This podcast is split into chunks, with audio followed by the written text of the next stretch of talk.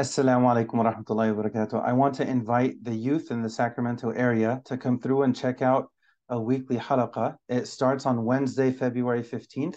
I'll be hosting it, inshallah. The name of it is Rethink Your World. We're going to have weekly discussions. Of course, there's going to be organic mentorship. Uh, we're going to have food. We're going to have games.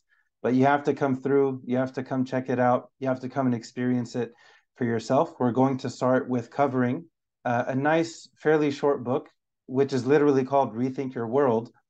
It's a nice selection of hadith from our beloved Prophet sallallahu taken from a larger compilation called Mishkat al-Masabih. So this is a this book is quite short and it's a selection of some hadith from that larger compilation. This book focuses primarily on hadith that have an effect of softening the heart. So come through, check it out, get to know other youth in the area. It's for those uh, in grade 6 through 12. So come through and check it out if you can. I hope to see you there, inshallah. Assalamu alaikum.